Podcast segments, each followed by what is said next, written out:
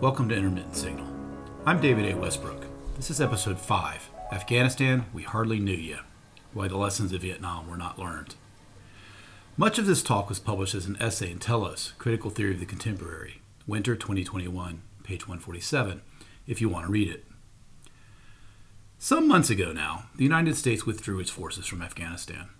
It's hard to know exactly what forces means in out of the way places anymore, but for present purposes, we can take the statement at face value. The withdrawal withdrawal the withdrawal from Vietnam after a similarly long and frustrating, maybe pointless war. I pondered all this in my heart, as was said of Mary, though I'm hardly immaculate. And I wrote a long essay, which is what I do, and was about to post the resulting podcast, this podcast more or less, when the Russians invaded Ukraine. More pondering. I'm not going to hold forth on the Ukrainian situation. There has not been enough time for me to make up enough of my mind to write. But I do want to suggest a fundamental problem for thinking about the interventions in Vietnam or Afghanistan, for the Russians and for us, or now Ukraine. Some of you may recall the famous etching used for the frontispiece of Thomas Hobbes' Leviathan. The etching is by a French artist, uh, Abraham Bosse, and appears on most paperback copies of Leviathan. Hobbes himself evidently advised on the composition. If you've not seen it, it's worth looking up, but since this is a podcast, a short description will have to do. A monstrous man emerges from the landscape. He's wearing a crown, and so must be a king, and yet the word Leviathan means huge monster, especially of the deep. One thinks of a whale, but maybe something else. This king holds the sword of state and the crozier, a sort of ecclesiastical scepter, that is, Leviathan embodies the unity of sovereign authority that Hobbes argued was required to prevent the war of all against all. It's a great visual representation of a complex philosophical argument, quite an achievement. If you look closely, however, you see something else important for my purposes this evening. The man's body and arms are comprised of people, hundreds of them. They are looking away, faceless, but they're people, presumably doing whatever it is they do. That is, the sovereign can only be perceived as a sovereign from a distance. From closer up, within the crowd, the sovereign cannot be seen. When we speak of whether a nation is right or wrong to invade a country, as we cannot help but doing, we are operating at enough distance to conceive of the nation itself as a moral actor, like a king. Similarly, when we think of the nation, quote, learning, close quote, from history, we treat the nation as a mind and an educable one. An actual invasion, however, must also be carried out by the countless people who make up the body and arms of Leviathan, acting in concert. It is often important to think of these individuals as citizens or inhabitants, which tends to a certain atomistic view, the individual vis a vis the sovereign. And that is, indeed, a traditional way to understand Hobbes and what is modern about Hobbes. For present purposes, however, it is more important to think of such people not as atomistic individuals, but in association they may be soldiers, officials of various sorts, constituents of this or that part of the state or of society, because it is in and through such associations that invasions are made.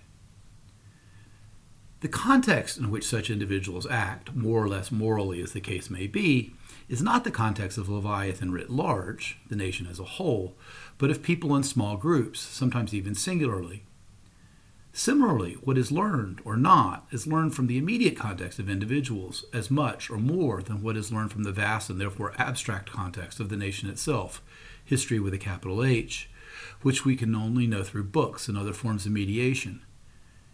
And it is quite possible that is what happening that what is happening at the level or granularity of the crowd is not what is happening or thought to be happening at the level of the sovereign.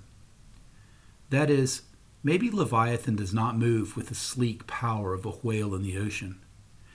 Maybe Leviathan should not be thought of as a king making decisions when hopes good ones. Maybe Leviathan is closer to the golem of Jewish legend, a creature created by people for their own protection, but badly done. Maybe Leviathan, like the golem, is awkward, powerful, but not entirely in control even of himself, and therefore often dangerous. I think this slippage between the nation and the people who make it helps us to contextualize how the United States could have learned so little from Vietnam.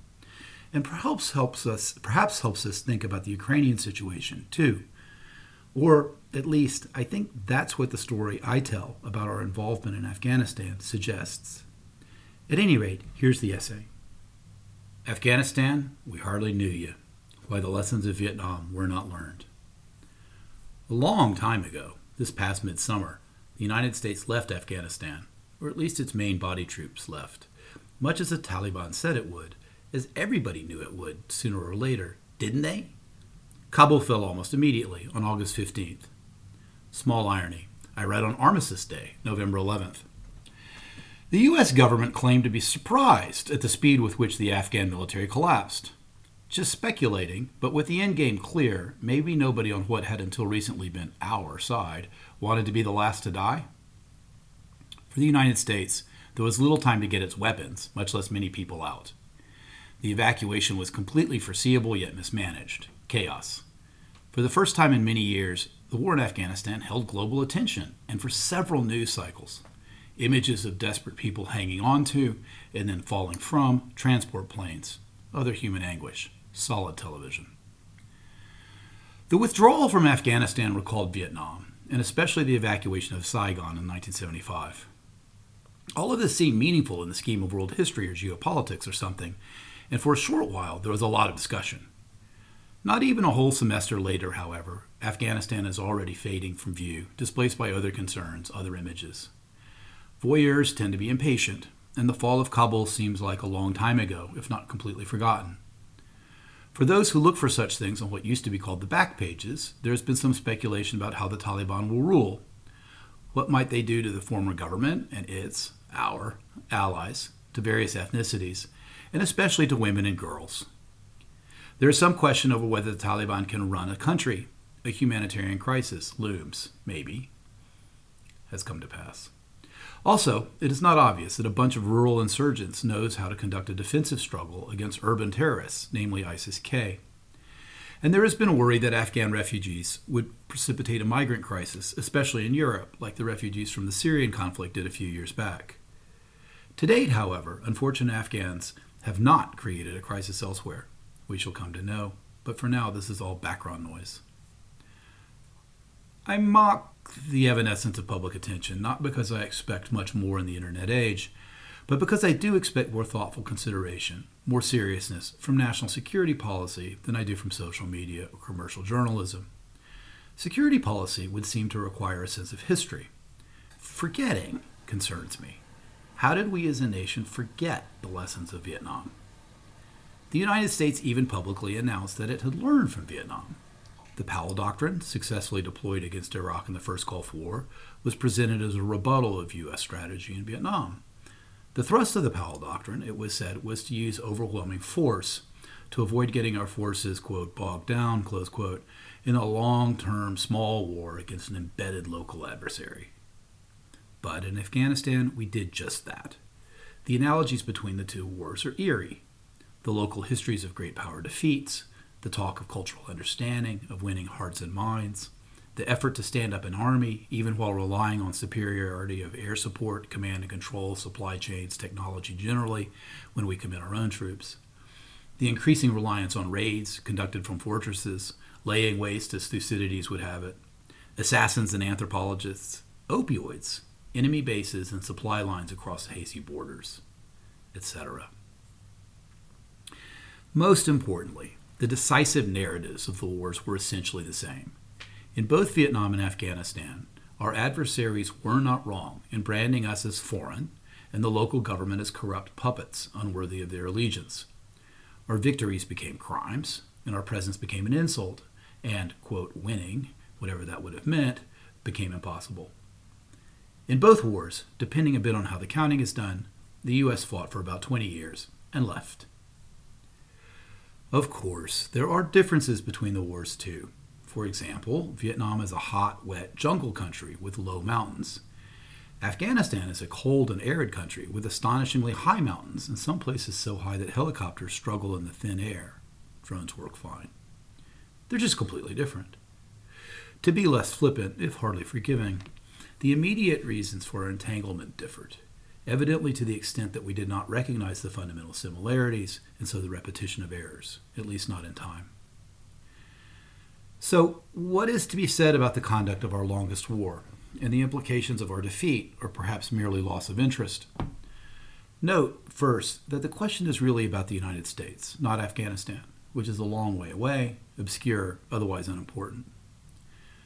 Americans, myself included, tend to have difficulty understanding things in other terms. That is, we're almost always talking about ourselves. Obviously, our parochialism, better myopia, is part of the problem when projecting force thousands of miles away. But the myopia is somewhat understandable. Beneath seemingly specific policy questions lies the mystery of what the United States is in some fundamental or transcendent sense, or at least what we should believe it to be, and so how we should feel, should legislate, should fight. We are no ordinary nation, at least not at this juncture in history, nor really an empire. And so, how should we conduct our wars? parochial, maybe, but these are good questions, needful questions. From this perspective, Afghanistan is only incidentally a proper noun, with its own weather, flora, and fauna, history, a place where people live out their lives.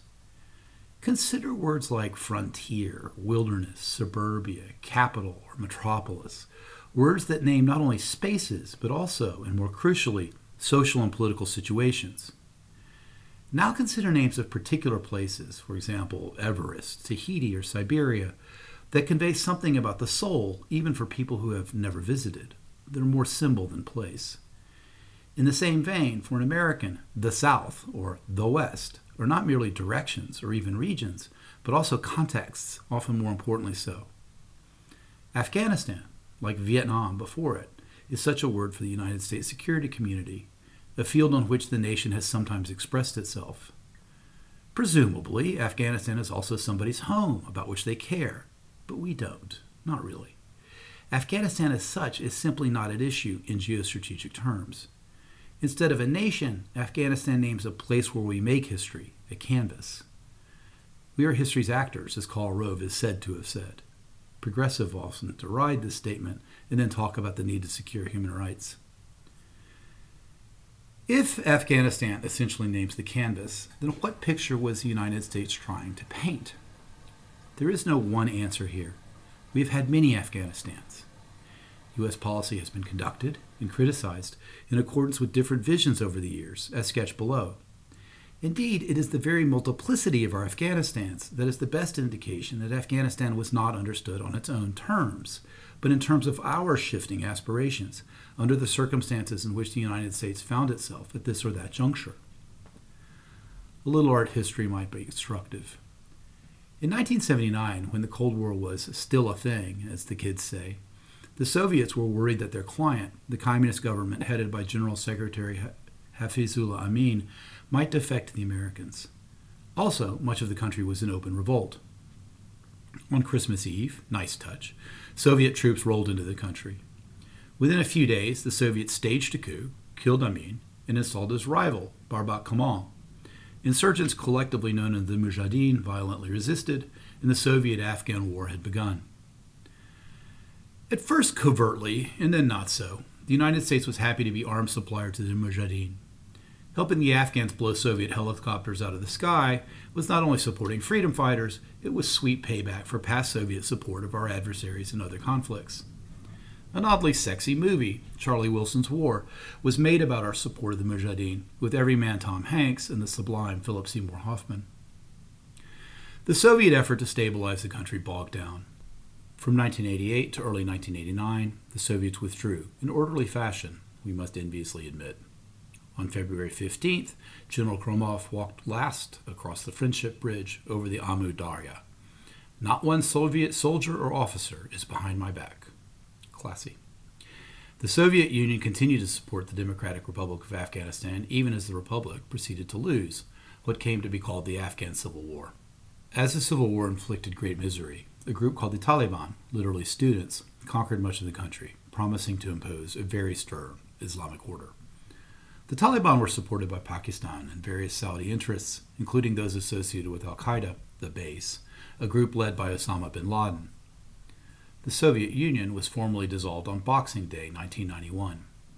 The Democratic Republic of Afghanistan collapsed in April of 1992 when the Taliban took Kabul.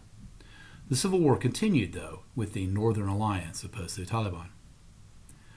Some Western commentators, mostly of a progressive bent, blamed the humanitarian disaster of Afghanistan on the U.S. support for the Mujahideen and the failure to build schools and the like. Such criticism intensified and was denounced after Al Qaeda's spectacular attacks on the United States on September 11, 2001. Again, it is always about us. In the wake of 9 11, the U.S. government painted yet another picture of Afghanistan as a sanctuary for terrorists. The U.S. invaded Afghanistan on October 7th with the stated aim of denying sanctuary to Al Qaeda and any like minded terrorists. In particular, the United States needed to catch or kill bin Laden. My circles presume kill, but I have on authority that catch was preferred. The Taliban abandoned Kabul on November 12th. In December, bin Laden was almost cornered in the Tora Bora cave complex, but escaped. And while the Taliban were swept from government, it was clear that the terrorists were not defeated but not clear who or what the terrorists precisely were. People kept shooting, hiding improvised explosives devices in the sand, blowing up vehicles and themselves, and so forth, for 20 years. The word sanctuary did important conceptual work. It localized the enemy in a space, and warfare has traditionally been about the control of spaces, tactically, theaters. Sanctuary thus appeared to put an ideological enemy, Islamist terrorism, in its place, Afghanistan. This conceptualization quickly unraveled. Taking Kabul was not decisive. Moreover, while the U.S. asserted control of Afghanistan, the importance of neighboring countries, especially Pakistan, but what about Saudi Arabia, or Syria, or Egypt, Belgium, as sanctuaries too, became inescapable if hardly clear. In fact, bin Laden was found in Pakistan, not Afghanistan, and killed on May 2, 2011, almost 10 years after the U.S. invasion. I visited Pakistan in those days, spoke at the central bank, and was billeted in a fortified luxury hotel that, it emerged, was quite close to bin Laden's compound. Good times with the frenemies everywhere and nowhere. In a fine book, Streets Without Joy A Political History of Sanctuary and War, 1959 to 2009, Mike Innes shows how the sanctuary discourse that structured much of our thinking about Afghanistan, and so our conduct of that war, not merely recalled, but literally grew out of the earlier discourse of the Vietnam War, where Cambodia and Laos, nominally sovereign states, provided sanctuary for our adversaries. As my father, a paratrooper, said, we weren't supposed to be there, but there we were. Apocalypse Now, with Marlon Brando and Martin Sheen, takes place almost entirely in the sanctuary, which is alleged and yet denied violently. The word sanction itself is ambivalent, meaning both to punish and to allow. In either case, holy as in sanctify, which of course calls sacrifice to mind of animals and is in the ultimate sacrifice. This maelstrom of words suggests that we did not know what we were really doing. Excellent film, though. Despite its conceptual weakness, the ima- imagery of Afghanistan and neighboring countries as a sanctuary turned out to be very durable in practice. So long as bin Laden was alive, Afghanistan, and indeed Pakistan, were literally sanctuaries. Even after bin Laden was dead, the persistence of the Taliban and violence generally was understood to mean that Afghanistan was still serving as a sanctuary to the terrorists. For years, the Pentagon painted a picture of incremental progress, which somehow was never cumulative, the military equivalent of bed spins. The U.S. expedition, then, had not achieved its aims, and the war must go on. Besides, and as in Vietnam, it was said that we could not leave. The United States did not cut and run, our alliances required us to stay, and so forth. Such things were said, even more forcefully, upon the eventual withdrawal from both theaters, providing yet another image of places abandoned, betrayed. And note that the key figure, again, is the United States, breaking its word. As suggested above, however, for much of Afghanistan, the narrative appears to have changed. The U.S. was an occupying power, supporting a very corrupt government, essentially the Vietnam narrative, and so the violence continued. The presence of the United States justified the violence, which justified the presence. The symbiotic nature of our war making, is perhaps the single most important lesson the United States did not learn in Vietnam. It is not clear how long mutually reinforcing violence could have been maintained in Afghanistan, but maybe even longer than 20 years. By the end of the war, the United States was taking very few casualties, and, in lieu of a strategy, maintained overwhelming tactical superiority in Kabul and a few other places, from which raids could be conducted as desired. The United States could have stayed longer, perhaps much longer, without too much bother or loss of American life and in some quarters was urged to do so. The Afghanistans, for their part, were not going anywhere. The long hunt for bin Laden and the interminable denial of sanctuary provided time for still other Afghanistans, other understandings of what the hell we were doing, to emerge. Hawks pointed out that Afghanistan was a fine place to have a few bases, to discomfit adversaries or potential adversaries, just to maintain a presence in a place with four other nuclear states, deep animosities, unforgiving terrain, hazy and or disputed borders. It's the great game, baby, and we should be there. Even after it was clear that the United States was finally leaving, a few hawks complained over the loss of the bases. Maybe we could have leased bases from the Taliban, kind of like Guantanamo with snow. Other folks thought the enterprise was, or should be, about nation building terrorists seek sanctuary in lawless places like Afghanistan, or at least Al Qaeda did. In response, we should build states, integrate our adversaries into the peaceful world order. After all, we transformed Germany and Japan. The Marshall Plan was great, and we really did win the peace. Just sometimes, maybe wars can make the world better. Why not Afghanistan? We were there already, the midwives of modernity. Building a modern state turns out to be very difficult, perhaps impossible without the iron pleasures, vast rewards, and raw injustice of colonialism. Germany and Japan in the 1930s no doubt had their evils, but they were functioning states. Indeed, that was partly why they were so militarily effective. And even if one were to succeed in building a country, say like Belgium or Britain or even the United States, we might not be rid of terrorists, who appear to like places like Brussels, London, and even Las Vegas. States are no guarantee against terrorism. More fundamentally and practically, the hawks and the doves never worked out a modus vivendi. The idea of bases facilitating force projection is antagonistic to the idea of nation building. Carl Schmitt notwithstanding, killing is at odds with community. Militaries destroy things. With effort, armies can be redeployed to build roads, schools, and even hospitals. But build a political culture from scratch? How?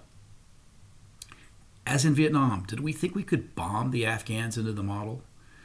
The Vietnamese lost millions, but for years we seem to have thought that if just a few more of them would die, the survivors would recognize their folly. Just a few more drone attacks, and the Afghans would somehow realize that their country should be just like Ohio, with green lawns and soccer on Saturdays, and then our presence would be entirely legitimate. To speak of nation building begs the question what kind of nation? Nation building often shaded into the belief, revitalized by the Balkan and Rwandan conflicts, that liberal states should secure human rights through force, sometimes called the right to protect. It is hard not to sympathize with the thought that the United States should make Afghanistan safe for women and girls, and, and even non cisgendered folks, regardless of what some Afghans think. We are not only midwives, we are crusaders, a term Islamist critics in fact use for our version of modernity. And even after it was clear that the United States was leaving, some progressives argued that we should honor our commitments to human rights, broadly construed, and imposed by the sword as necessary. We should stay even longer, but how long? And exactly whose kids were supposed to swing the swords was left unclear.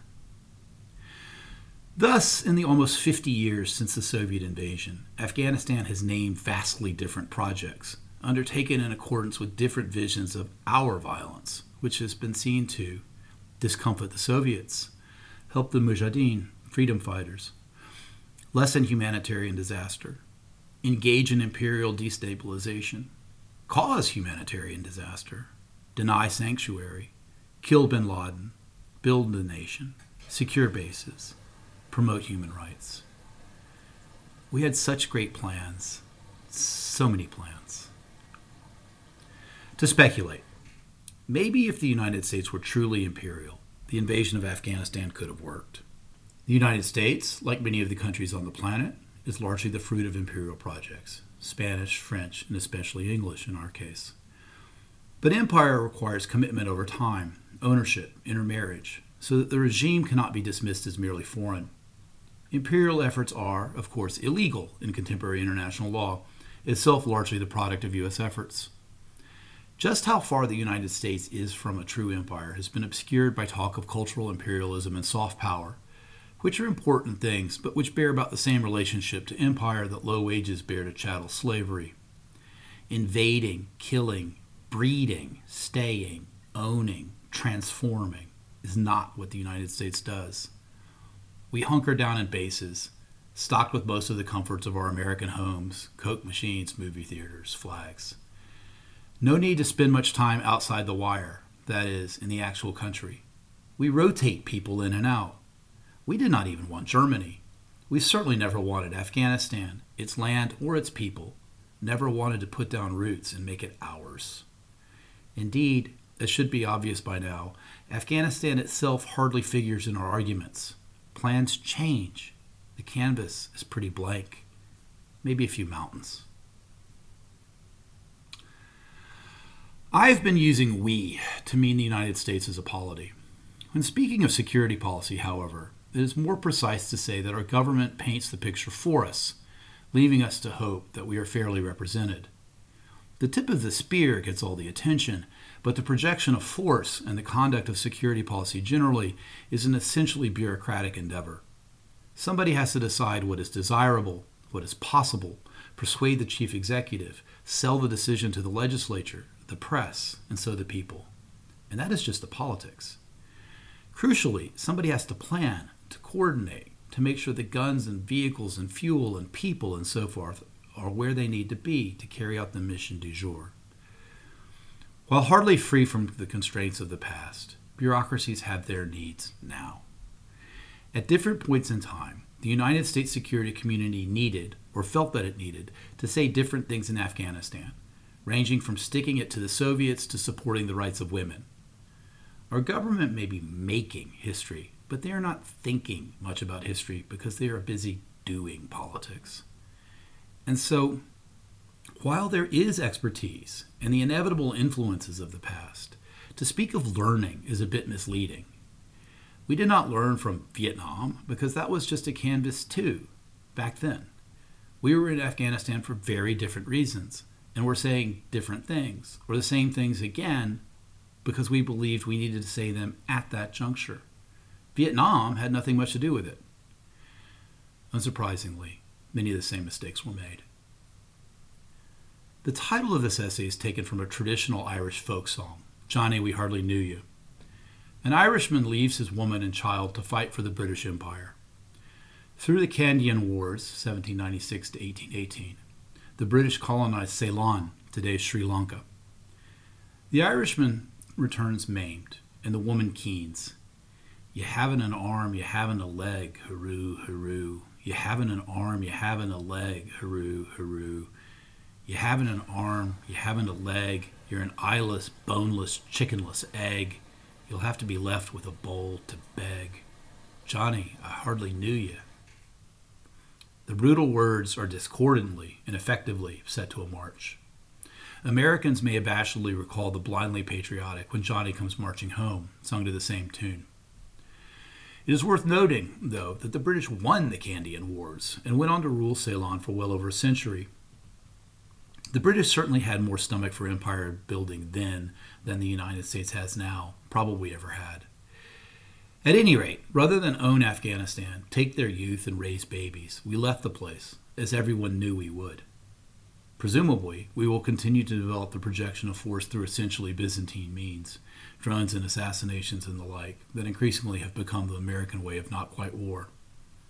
Maybe such projections will be successful, at least on their own terms, although elsewhere I have argued that our new violence is hard to admire and may therefore fail to persuade anyone of our legitimacy. Be such things as they may, legless seems an apt epithet, an epitaph, for Afghan war strewn with mines that one might naively think could have been avoided. If only we had learned.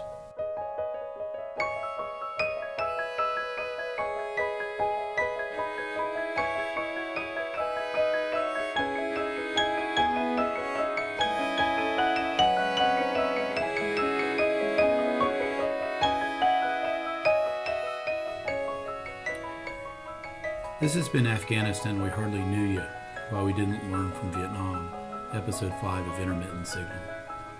The music has been composed, performed, and produced by Vince Parlato. I'm David A. Westbrook. Until next time, and I hope there is a next time, be well.